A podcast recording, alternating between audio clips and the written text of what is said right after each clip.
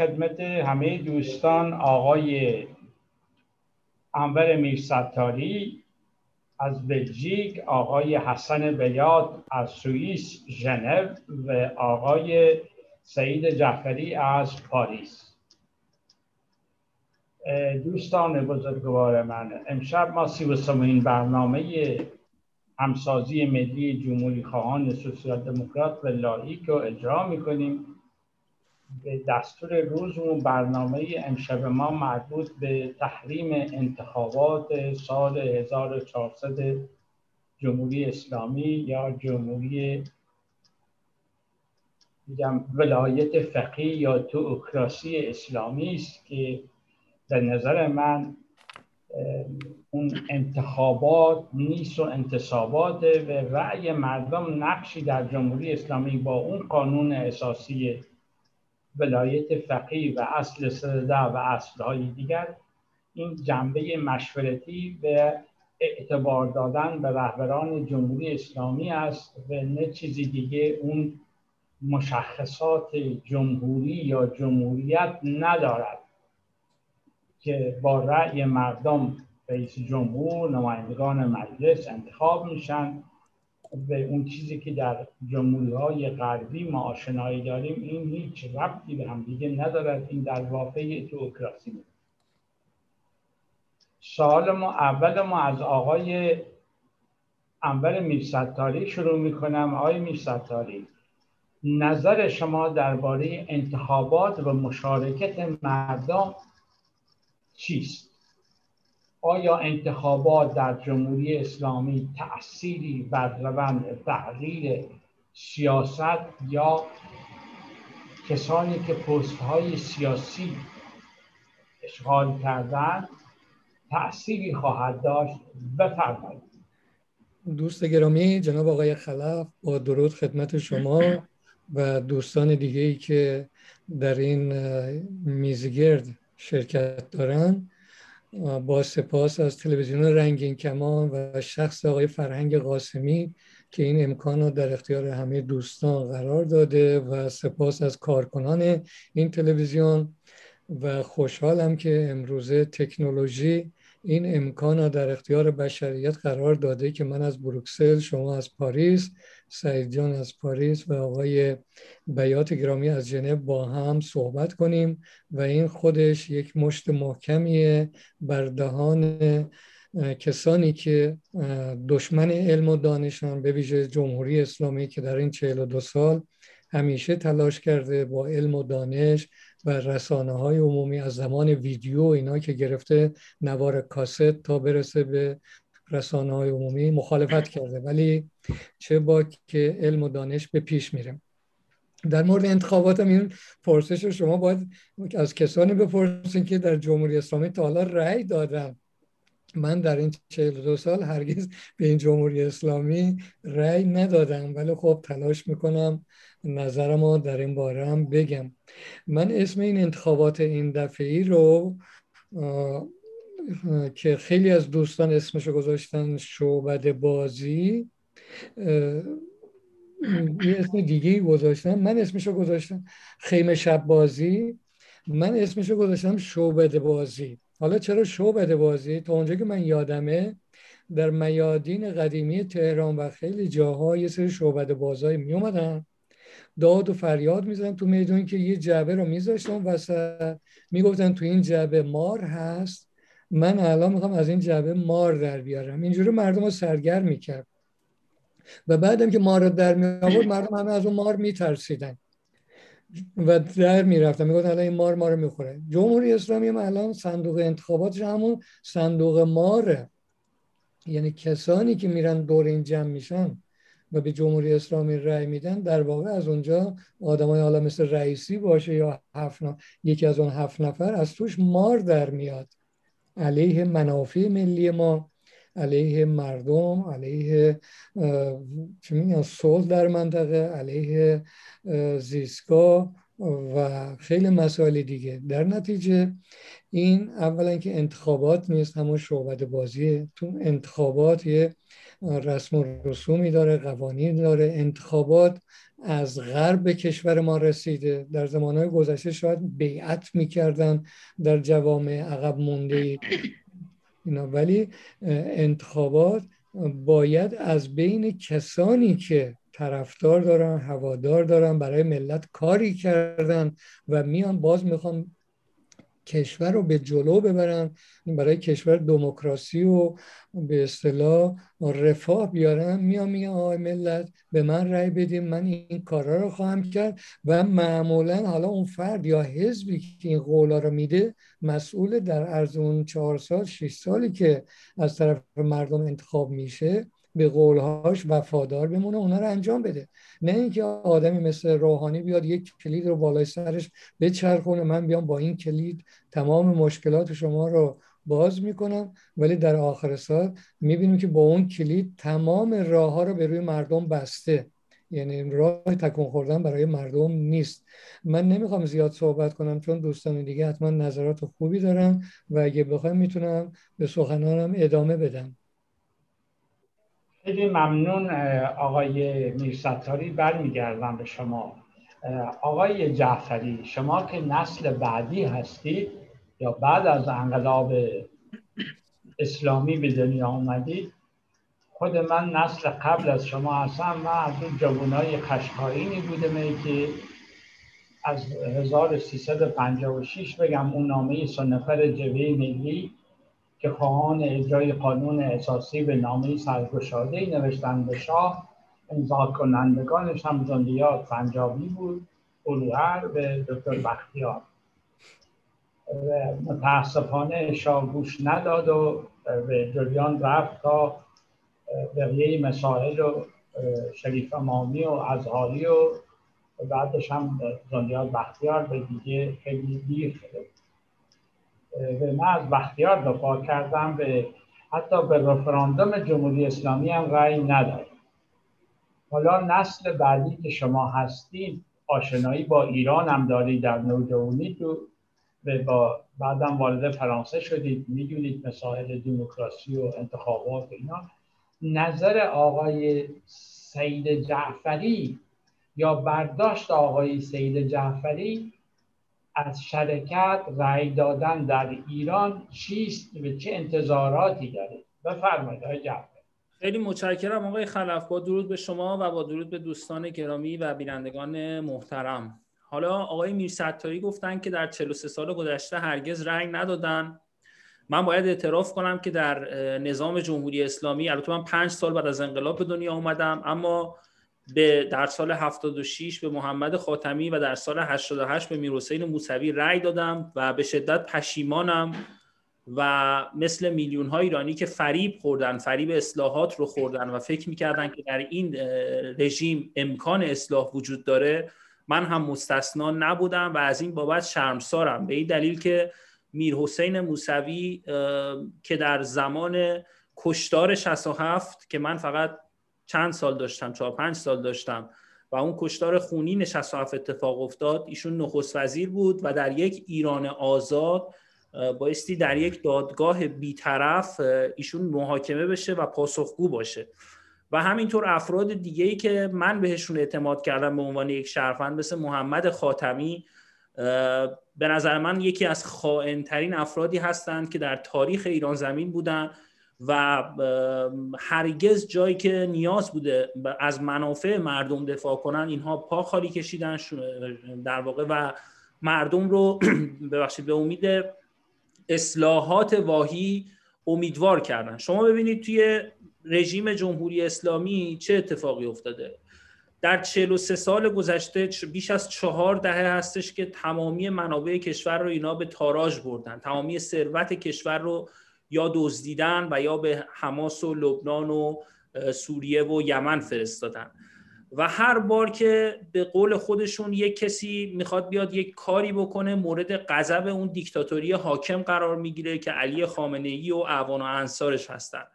و این رژیم دیگه هیچ تمامی پرده هاش رو انداخته. حالا سال 88 ما رفتیم رأی دادیم یک کودتای انتخاباتی در ایران صورت گرفت. در همون چارچوبی که خودشون تعریف کرده بودن همون کاندیداهایی که خودشون گفته بودن بیایید از هزار تا فیلتر شورای نگهبان و این اونور رد کرده بودن. و گفتن خیلی خوب حالا مردم بیایید از بین اینا انتخاب بکنید. من به عنوان یک جوان با هزار امید و آرزو از این جهت که یک نفری بیاد به امید اینکه آقا اینا اصلاحات میارن این رژیم رو میشه اصلاح کرد. مردم ما یک بار انقلاب کردن و خمینی اومد و خسته از انقلاب و در واقع از این چیزها بودن و گفتن که بیایم یک اصلاحاتی انجام بدیم. و بعد توی همون فیلترینگ خودشون هم تقلب کردن و احمدی نژاد رو سر کار بردن و بعدش هم که دیگه من از ایران خارج شدم و بعد می‌بینیم که چه فجایعی در طول این ده سال گذشته اتفاق افتاده. این دوره از انتخابات هم بر اساس گزارش های منابع مستقلی که منتشر شده میزان مشارکت بسیار بسیار پایین گزارش شده. مردم فهمیدن همه چیز رو. مردم با نرفتن به پای صندوق های رأی اون اتحاد خودشون رو به نمایش خواهند گذاشت. بسیاری از این اصلاح طلبان حکومتی الان میان میگن که شما با رأی ندادن چه چیزی رو می‌خواید عوض کنید؟ رأی دادن یک کنشگری سیاسی این یک دروغ بزرگه. رأی ندادن و تحریم هم خودش یک کنشگری هست و همین که مردم بفهمن که متحد دارن افراد دیگری هستن که در خونه ها نشستن و مثل خودشون می‌خوان از این رژیم سرکوبکر گذر کنن و به این مزحکه انتخابات باور ندارن.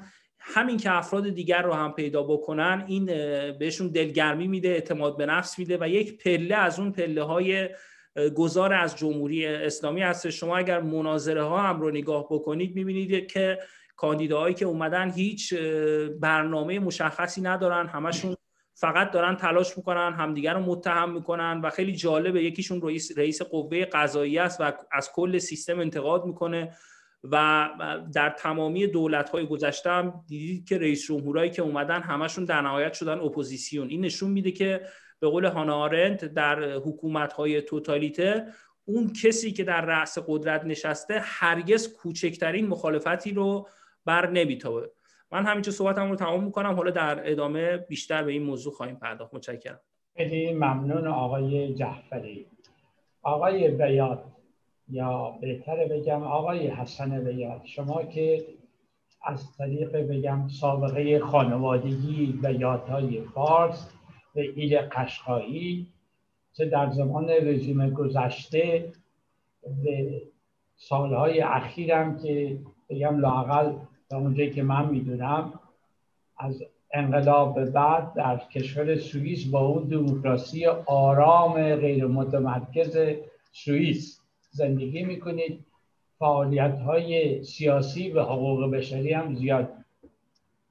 شما چگونه می‌بینید این انتخابات به ما که خودمون خواهان یک دموکراسی هستیم حق حاکمیت ملی هستیم از جریانی میایم یا طرفداران جریاناتی هستیم که می‌خواد از طریق صندوق رأی مسئله دموکراسی و قدرت سیاسی رو تعیین کنه.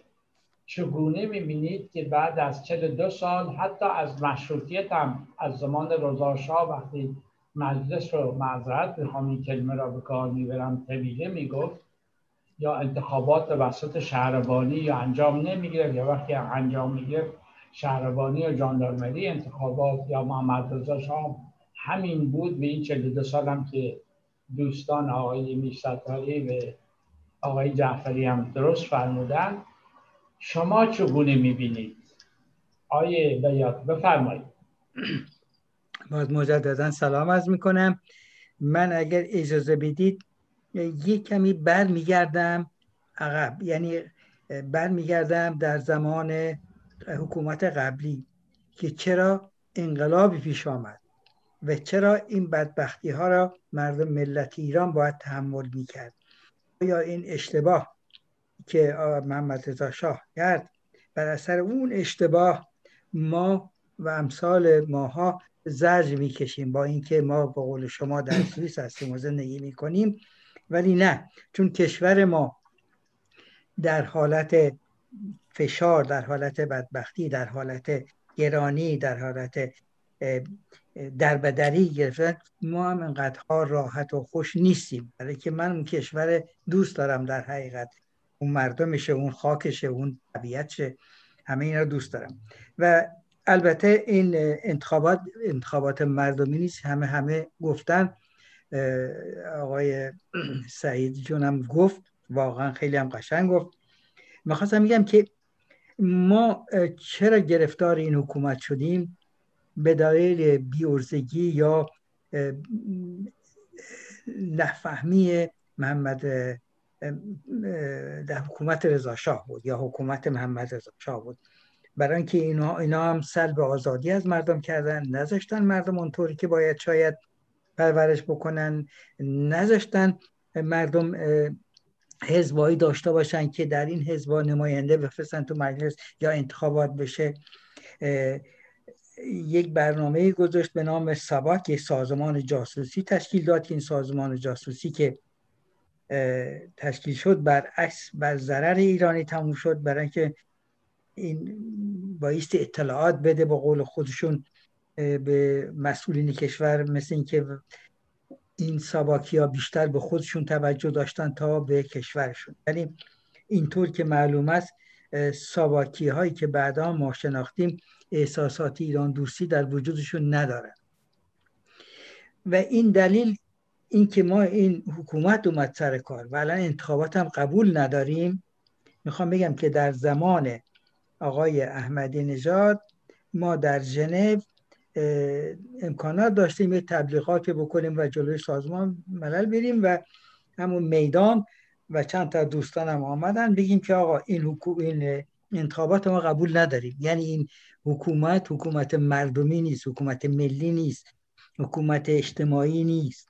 بنابراین حکومت ما نمی‌تونیم قبول کنیم انتخابات تحریم خواهد شد. برای همین خاطر نمی‌دونم تلویزیون سوئیس رومان از کجا اطلاع پیدا کرده بود. به من تلفن زدن. یک روز قبل از انتخابات آمدن. من اونجا مغازه داشتم در ژنو مغازه رادیو تلویزیونی اومدن تلفن زدن به من تماس گرفتن. گفتن ما مستقیما میاییم مغازه شما. اینکه شما یکی از مخالفین حکومت جمهور اسلامی هستید و مخالفین مخالف آقای احمد نژاد هستید. ما چند تا سوال داریم. میاییم از شما تو مغازتون کمقامان و همه اینا میانجا یعنی منظور اون زمان ما تونستیم بگیم که آقا این جمهور اسلامی یک حکومت اشتباه هست یه حکومت عرب نژاده یه حکومت ایران دوست نیست یه حکومت فرهنگ فرهنگ نتونست تشخیص بده. به اصطلاح تمدن ایران نتونست تشخیص بده. تاریخ اینا نتونست به این بیورزگی زمان شاه شد که این حکومت اومد و سر کار اومد و شروع کرد مردم به هم زدن و همون روزای اول شروع کرد به کشتن و یعنی یک حالت وحشیگری در یک کشوری که یه تمدن یه تاریخ یه انسانیتی وجود داشت به هم زد.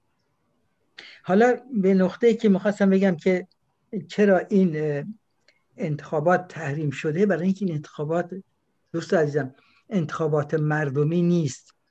به فکر مردم نیستن. این حکومت دروغ میگه. یک مردمان دوز یک مردمان فسادگر یک مردمان حقوق باز یک مردمانی منزل می‌خوام شکم و وزیر شکم. بنابراین کسی که احساسات به مملکت به مردمش نداره ما نمی‌تونیم به اینا رأی بدیم. و به دوستانم من توضیح میدم.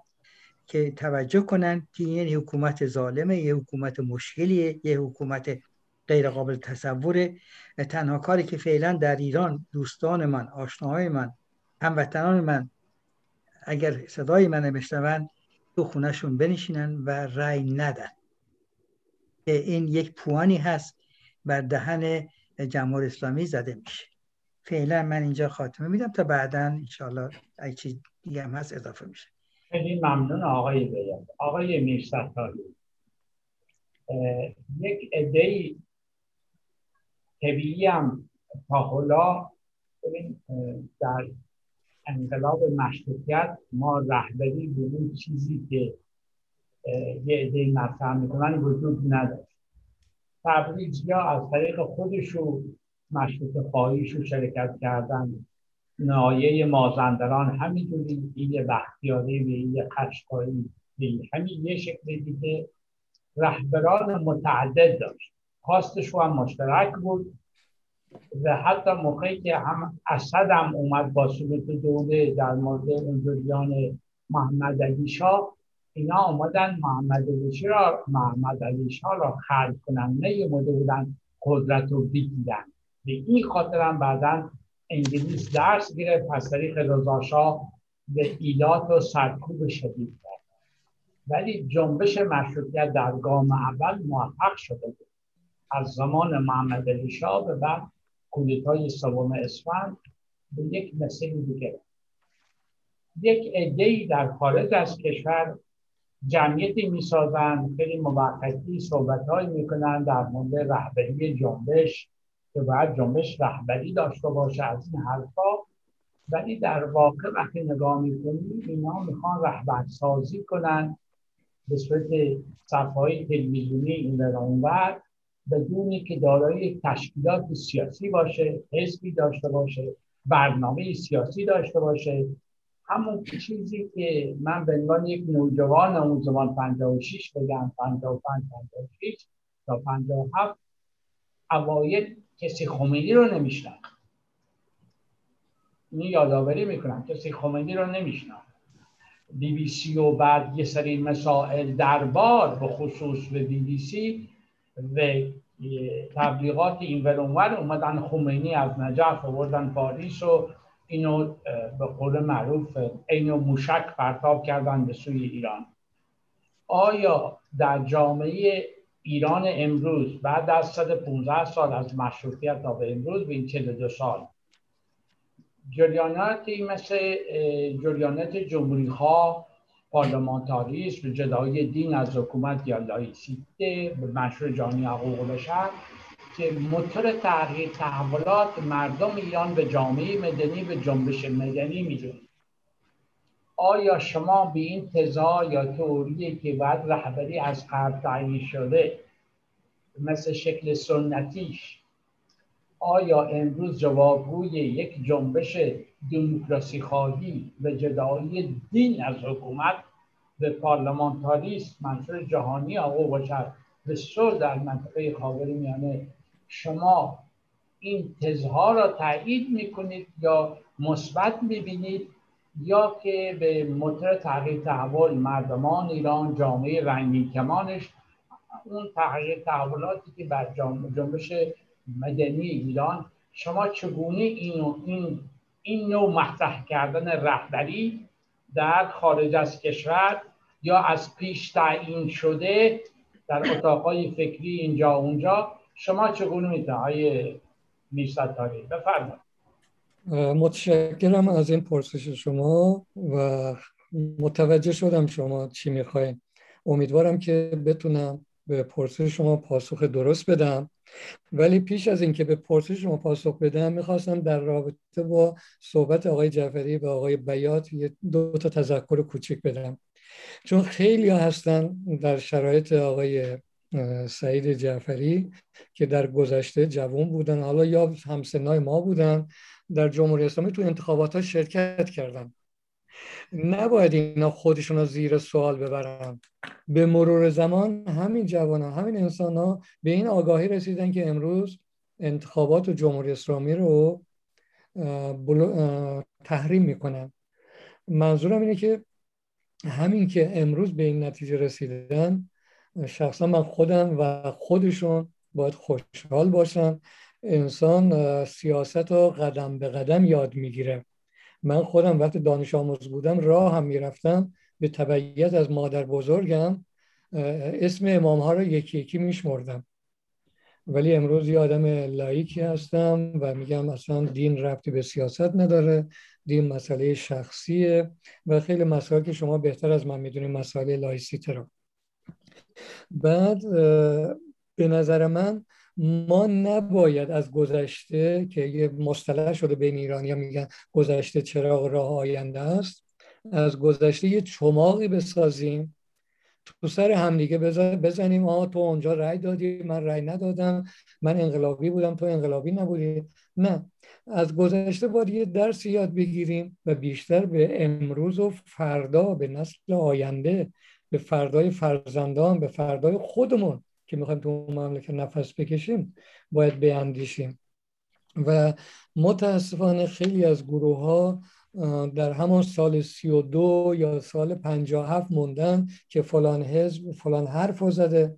در که ما تو اروپا می‌بینیم خیلی احزاب میان تو انتخابات شعارهایی میدن شعارهاشون غلط میشه میرن کنار مردم به اونا رأی نمیدن. ولی دوباره اونا میرن اشتباه خودشون رو می‌فهمن خودشون رو بازسازی می‌کنن اساسنامهشون تغییر میدن کنگره های تغییر میدن رئیس رؤساشون رو عوض می‌کنن حرفاشون و دیالوگ و صحبتاشون عوض می‌کنن و مردم کم کم به اونها اعتماد می‌کنن. ولی ما میگیم نه حزب توده سال 32 اشتباه کرده. هی باید بریم سر اون بحث کنیم ما اشتباه کرده یا نکرده. آخه چه رفتی اشتباه اون روزش به امروز من و شما داره؟ درسته ما از سال 32 یاد گرفتیم که دکتر مصدق یه شخصیت ملی بود از خواستهای ملی ما دفاع می‌کرد و نه تنها ملی بود کار بزرگی کرده اصلا شخصیت جهانیه. من اینجا دانشجوی دانشگاه بودم در خبرنگاری. در کتاب تاریخی که میخوندیم اسم دکتر مصدق به عنوان فردی که برای اولین بار تو دنیا مسئله ملی کردن و ملی کردن نفت ملی کردن کانال سوئز که بعدا به تبعیت و کشور دیگه از اون آموختن. ولی ما هی وایستیم بگیم سال 32 این اشتباه رو کردیم فلان کردیم هرگز به نتیجه نمی‌رسیم. باید امروز روی برنامه کار کنیم برای مسائل روز. آقای بیات فرمودن این رژیم عرب زاده یا عرب زده هست یا عرب نژاد دقیقا گفتم. اولا به نظر من عرب بودن اونه هیچ اشکالی نداره که متاسفانه هیچ عرب هم نیستن اینا. اینا حالا متاسف خوشبختانشون شنونده تشخیص میده. اینا مثل ما هموطنان ایرانی ما هستن. و مثل من و شما. منتها آدمایی هستن تو هر ملیت تو هر کشوری تو هر نژادی اینجور آدما زیادن.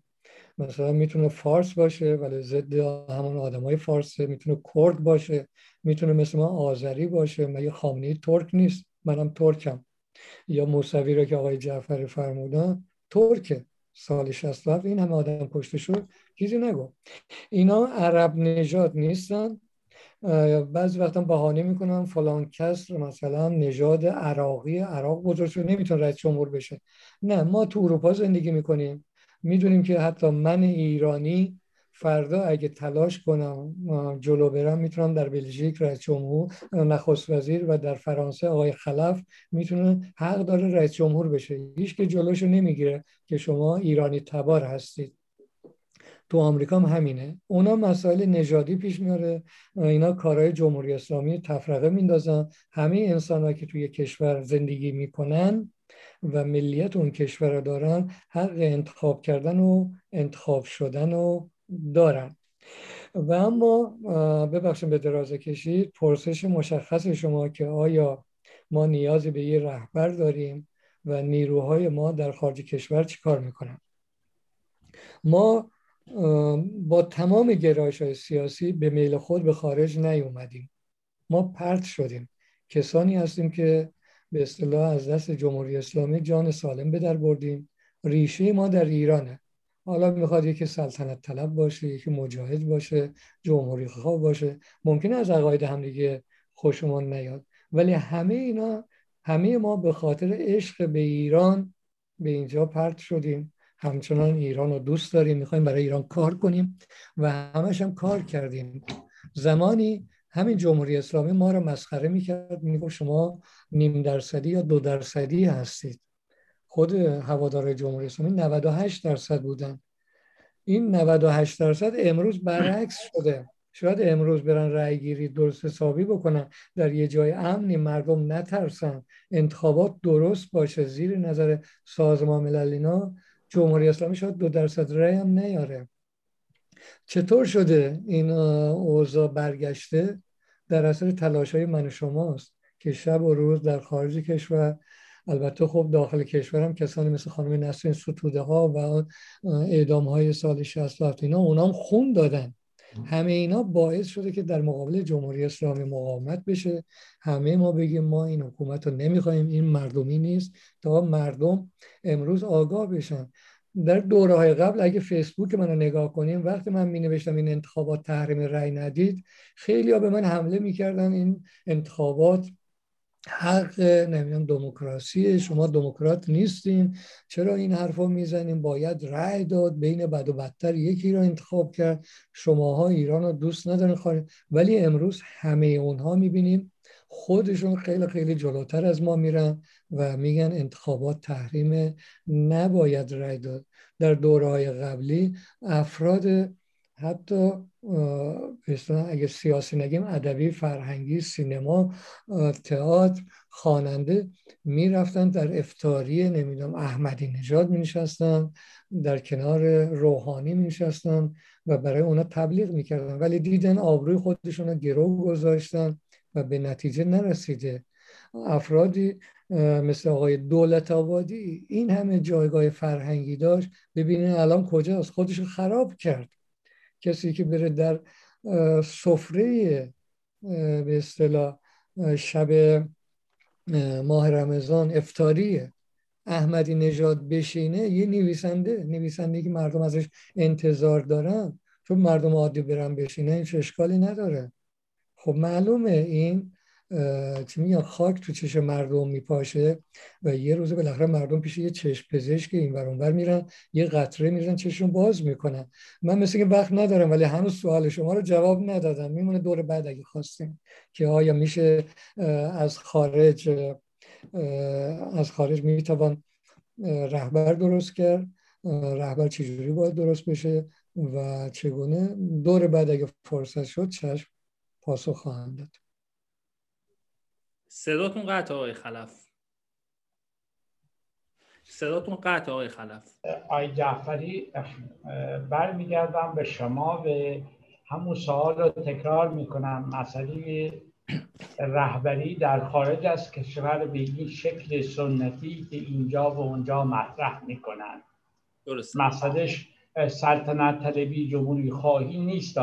مسئله. مسئله رهبری سنتی اون شکل گذشته آیا امروز موثره یا باید جنبش های سیاسی مدنی اقشار گوناگون اون رنگین کمان ایران بر اساس اشتراکات مشخص خودش که بر اصل دموکراسی و جدای دین از حکومت پارلمان مشروع جانی حقوق بشر به ترجیح ایران حرکت می‌کنه شما چگونه می‌بینید؟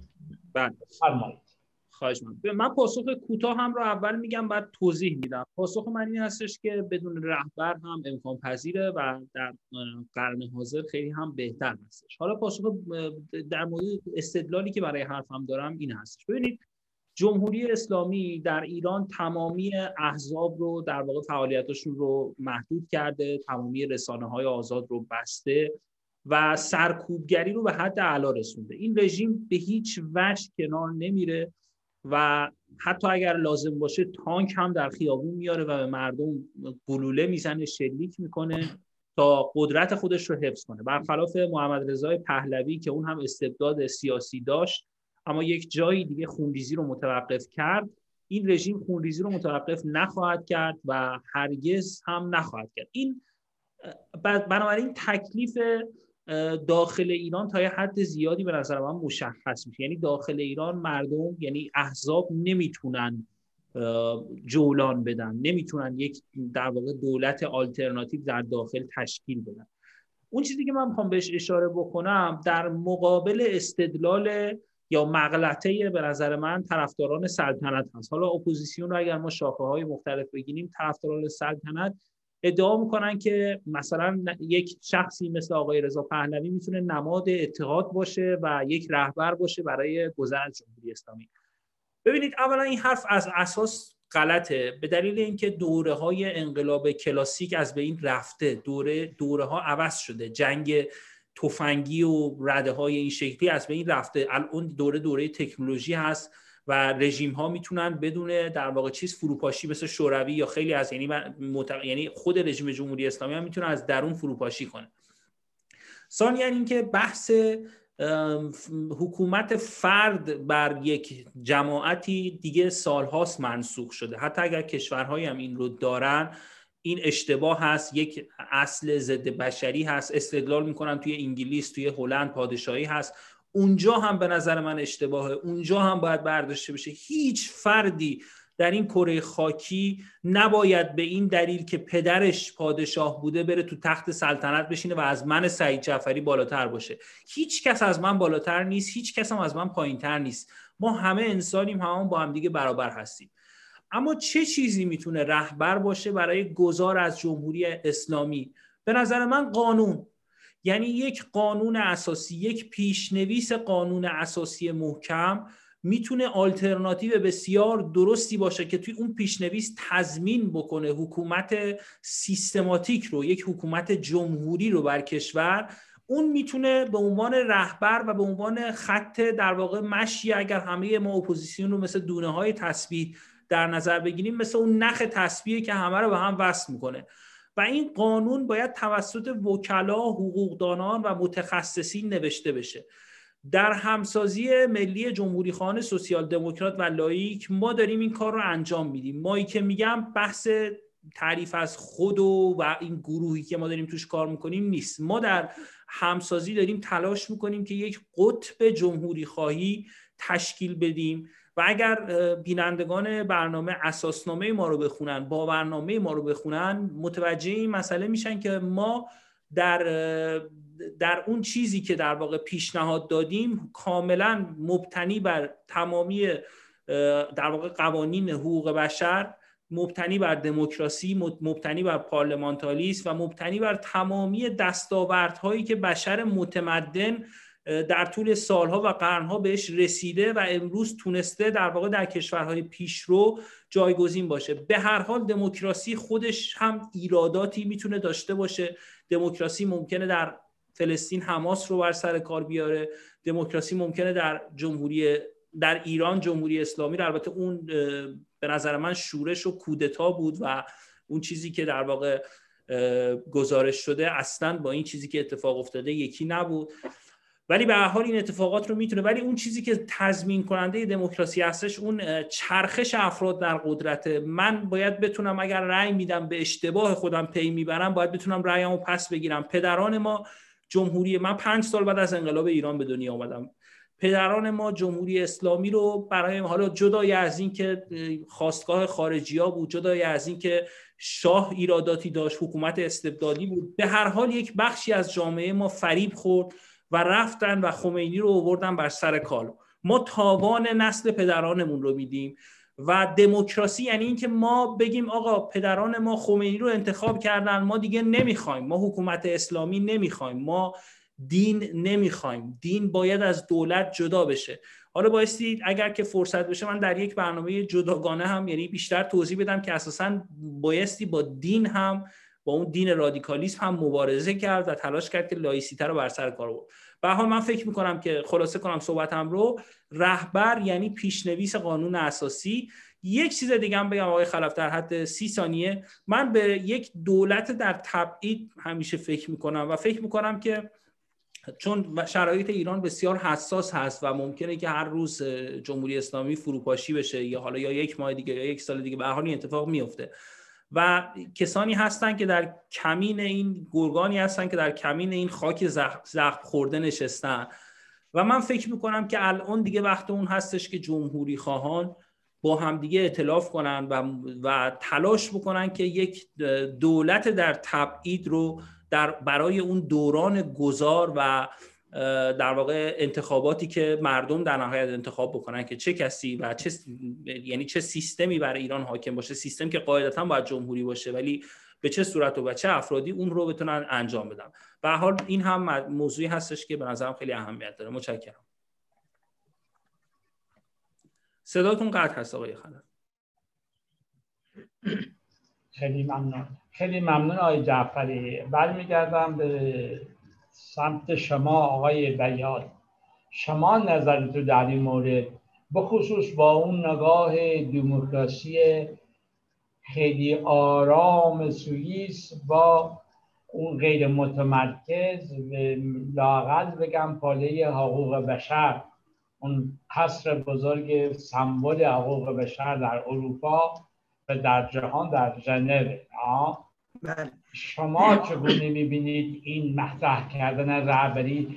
همونجور که آقای جعفری هم گفتن به شکل کلاسیک یعنی بازگشت به گذشته. خود اومدن خمینی هم یک عقبگرد 1400 ساله بود از دیدگاه مذهبی. ولی جوامع دموکراتیک یا دموکراسی های موجود مدرن عصر مجازی ساتلیت اصلا مرزها به اون شکلی که قبلا بود حالا دیگه درست هست اون جغرافیایی ولی انظر تصویر و صوت و ارتباطات بر نمیگردم روش اون در مورد آلترناتیف یا دولت در تبعید بین داخل و خارج. اینقدر امکانات امروز وجود داره که درست در داخل سرکوب شدید حتی شاید با اومدن رئیسی شدیدتر هم بشه قبول دارم. اینو ولی باز یک امکاناتی هست که نیاکان ما نداشتن. می‌تونیم استفاده کنیم در چارچوب ارتباطات به سازماندهی. نظر شما چیست؟ آیه بیات گرام بفرمایید. ارز کنم که جناب سعید عزیز خیلی قشنگ بیان کرد ولی یه چیزایی کنارش من اضافه می‌کنم. در حقیقت. می‌دونید که همینطور که جناب انورم گفت ما رهبری به نام مصدق داشتیم این رهبر ملی و در حقیقت میشه گفت پایه دموکراتی. که ایشون هم روی اصول مردمی و و اصول انسانی رفتار می‌کرد. بقیده من رهبر ما احتیاجی نداریم.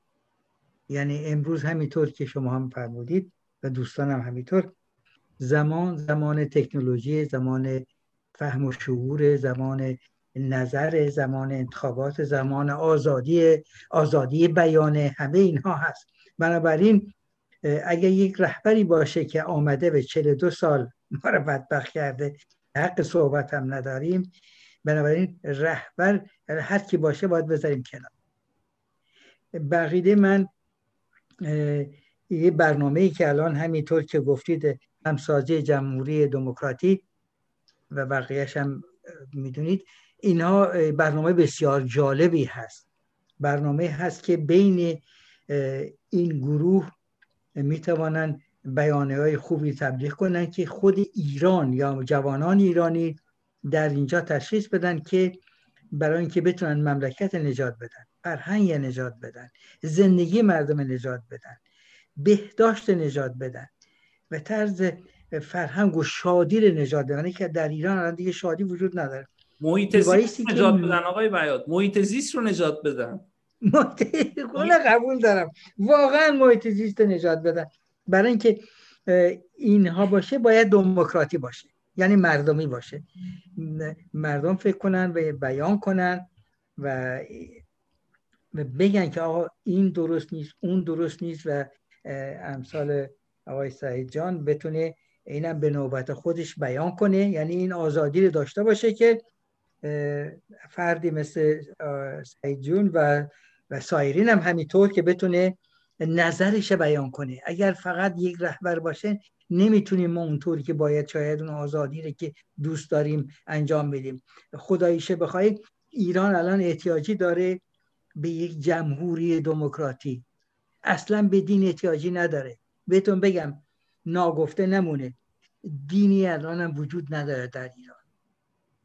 به طوری که میاد ایمیل ها یا دوستان صحبت می‌کنن حتی مسجدام خالی هست. یعنی مردم خودشون قبول دارن که اشتباهی شده. و اشتباه این بود که ما نیم قرن مملکت ما عقب افتاد. خیلی ممنون آقای بیان. بله. آقای میر ستاری گرامی. برمیگردم به طرف شما. چون بار قبل وقت نداشتید در مورد مسئله رهبری یا دنبال رهبری گشتن در خارج صحبت کنید. بفرمایید آقای میر من رهبری رو در داخل کشور می‌بینم و می‌خوام بگم که چجوری به وجود میاد. شما خودتون اشاره فرمودین به حکومت به دوران مشروطیت که چجوری سردار اسد از بختیاری و شیراز را افتاد ستار خان باقر از این و یکی از گیلان اینا ببینید ستارخان یه آدم معمولیه در تبریز ولی در کنار مردمه در مبارزات شرکت می‌کنه و فکر کنم دیگه داشت آخرین تیرهاش رو مینداخت یعنی تو اصله که داشت تا آخرین لحظه که جونش در خطر بود در کنار مردم بود و از انقلاب مشروطیت دفاع می‌کرد. و همه اینا که از سراسر کشور جمع شدن به تهران اومدن از دید من یه چیز می‌خواستن. و اونم حکومت قانون بود. یعنی می‌خواستن در ایران قانون جاری بشه. و شاید هم ایده ها از انقلاب فرانسه گرفته شده بود اگه به ریشاش بگردیم اینا. امروز هم باید ملت ایران دنبال همون خواسته برن برای اینکه ما به هنوز به حکومت قانون نرسیدیم. باید به قانون برسیم و برای اینکه رهبر درست بشه من که تو خارجم خوب حرف می‌زنم تلویزیون دارم کراوات می‌زنم که نمی‌تونم رهبر ملت ایران بشم که منو نمی‌شناسم فقط تو خارج منو می‌شناسم رهبر کسیه که در داخل کشور در مبارزات هست. در کنار مردمه. شلاق می‌خوره زندان میره یا ممکنه شانس بیاره هیچ کدوم اینا نشه. ولی با مردم زندگی می‌کنه. مردم قبول دارن. مثلا الان آقای جعفری فرمودن که ما دولت در تبعید اینجا تشکیل بدیم. این سالها این فکر بود که پارلمان اینجا تشکیل بدیم. پارلمان در تبعید دولت در تبعید. آخه چگونه میشه که در داخل کشور مردم انقلاب کنن این رژیم رو بردارن حالا انقلاب خونی مخملی هرچی بعد یه دفعه ما با یه هواپیما از راه برسیم بگیم آقا بفرمایید رهبراتتون اومد. همون کاری که خمینی کرد با ملت ایران. دیو چو بیرون رود نمی‌دونم یه دیو بدتر درآید همین شد. پس به نظر من اگر احزاب دموکراتی چون من با بقیه کار ندارم صحبت من روی صحبت من با احزاب دموکراتیکی جمهوری خواهن دموکراتیکن جدای دین و دولت رو می‌خوان و حکومت غیر متمرکز می‌خوان. حالا این حکومت غیر متمرکز اسمای مختلف داره چون ایرانی ها یه مقدار از کلمه فدرالیسم وحشت دارن. فارسیش هم و معمولش هم دولت مرکزی همه قدرت رو دستش نگیره.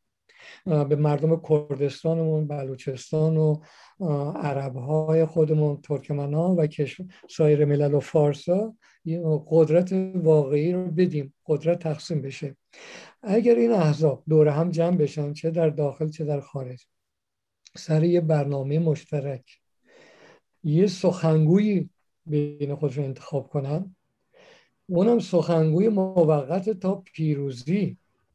بعد از پیروزی هر حزب باید تو ایران دفتر داشته باشه دفتر خودش احزاب خودش و در شرایط مساوی همه امکانات فعالیت داشته باشن حالا شیش ماه یه سال هر چقدر که لازمه اینا تبلیغ کنن با مردم صحبت کنن تو دانشگاه ها تو مزارع تو کارخونه ها و جاهای مختلف در روزنامه ها آزادی سندیکا و مردم اینا رو بشناسن. و مردم آگاهانه به اینا رأی بدن. نه اینکه با پول آمریکا و غرب و مثلا یکی یه تلویزیون من پشت سرش باشه و بیاره نمیم سیگار وینستون رو اونجا پخش کنه بین مردم اینجور رأی بیاره باز دوباره میفتیم در همون گردابی که جمهوری اسلامی همین بلا رو سر ما آورده. ما باید تلاش کنیم دولت ملی به کار رو کار بیاریم. بعضی از کلمه ملی وحشت دارن. ملی یعنی بخواد بدون اینکه کینه ای به ملیت های دیگه به کشورهای دیگه افغانستان عراق کشورهای عربی همه اونا دوستای ما هستن. ما باید با اونا زندگی کنیم. بدون اونا ما اصلا نمی‌تونیم زندگی کنیم بدون کشورهای عربی. ولی به منافع ملت ایران بیندیشه در منطقه صلح برقرار کنیم جنگ نباشه و اینجوری ما می‌تونیم ایران رو به آرامش برسونیم. ولی به من اجازه بدین شما فرمودین آقای بیات در کشور زندگی می‌کنه مرکز حقوق بشره آقای بیات می‌دونم آقای خلاف ولی منم در کشور زندگی می‌کنم که بروکسل مرکز 28 اتحادیه 28 کشوره که دموکر... به طور دموکراتیک با هم زندگی می‌کنن. این مهمه. ما باید از اینا یاد بگیریم که در کنار هم روی منطق و برهان با هم زندگی کنیم. تمام. خلاف من سی ثانیه اگر اجازه بدید فقط نوبت سعید جان نوبت به حرف آخر به شما می‌رسه چون به کم بوده وقت و بفرمایید. حرف آخر من حرف آخرم همون حرف آخر دیگه دیگه صحبت کنیم تا وقت تموم کنیم من صحبت آخرم اینه که من در مورد اون بحث دولت در تبعید اشتباه یعنی یعنی من شاید بیشتر باید بگم که یک بحث مشاوره در تبعید یا یک تیم در تبعید. به دلیل اینکه جمهوری اسلامی آقای میرستاری اجازه نمیده که هیچ حزبی در ایران دو نفر بشن سه نفر اینا سرکوب می‌کنن می‌کشن و هرگز توی این 43 سال ما نتونستیم یک نیروی جدی در داخل اصلا نمیشه اصلا امکان پذیر نیست. و این وظیفه افرادی است. مایی که در خارج از کشور آزادانه زندگی می‌کنیم فقط برای اون دوران گذار که بتونیم تلاش کنیم که حالا در سهمی که ما در آزادی داریم در کشورهای پیشرفته تلاش بکنیم کوشش بکنیم که در یعنی چون ببینید براندازی جمهوری اسلامی و دوران گذار و نظم جدید اینا به هم پیوسته است.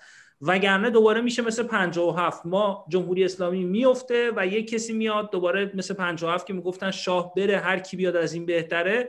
الان هم میگن جمهوری اسلامی بره هر کی بیاد بهتره. اون اتفاق دیگه نباید تکرار بشه و ما در خارج از کشور باید تلاشمون رو بکنیم که در اون دوران گذار رو با آرامش و با تمامی مبانی حقوق بشری و قانون بر اساس قانون پیش ببریم. حالا این به صورت یک شورای راهبردی از طرف تمامی جمهوری خواهان چون جمهوری هم که میگیم آخرین دستاورد بشر متمدنه. یعنی از تو خودمون رو از جعبه مارگیری در نیوردیم به قول معروف.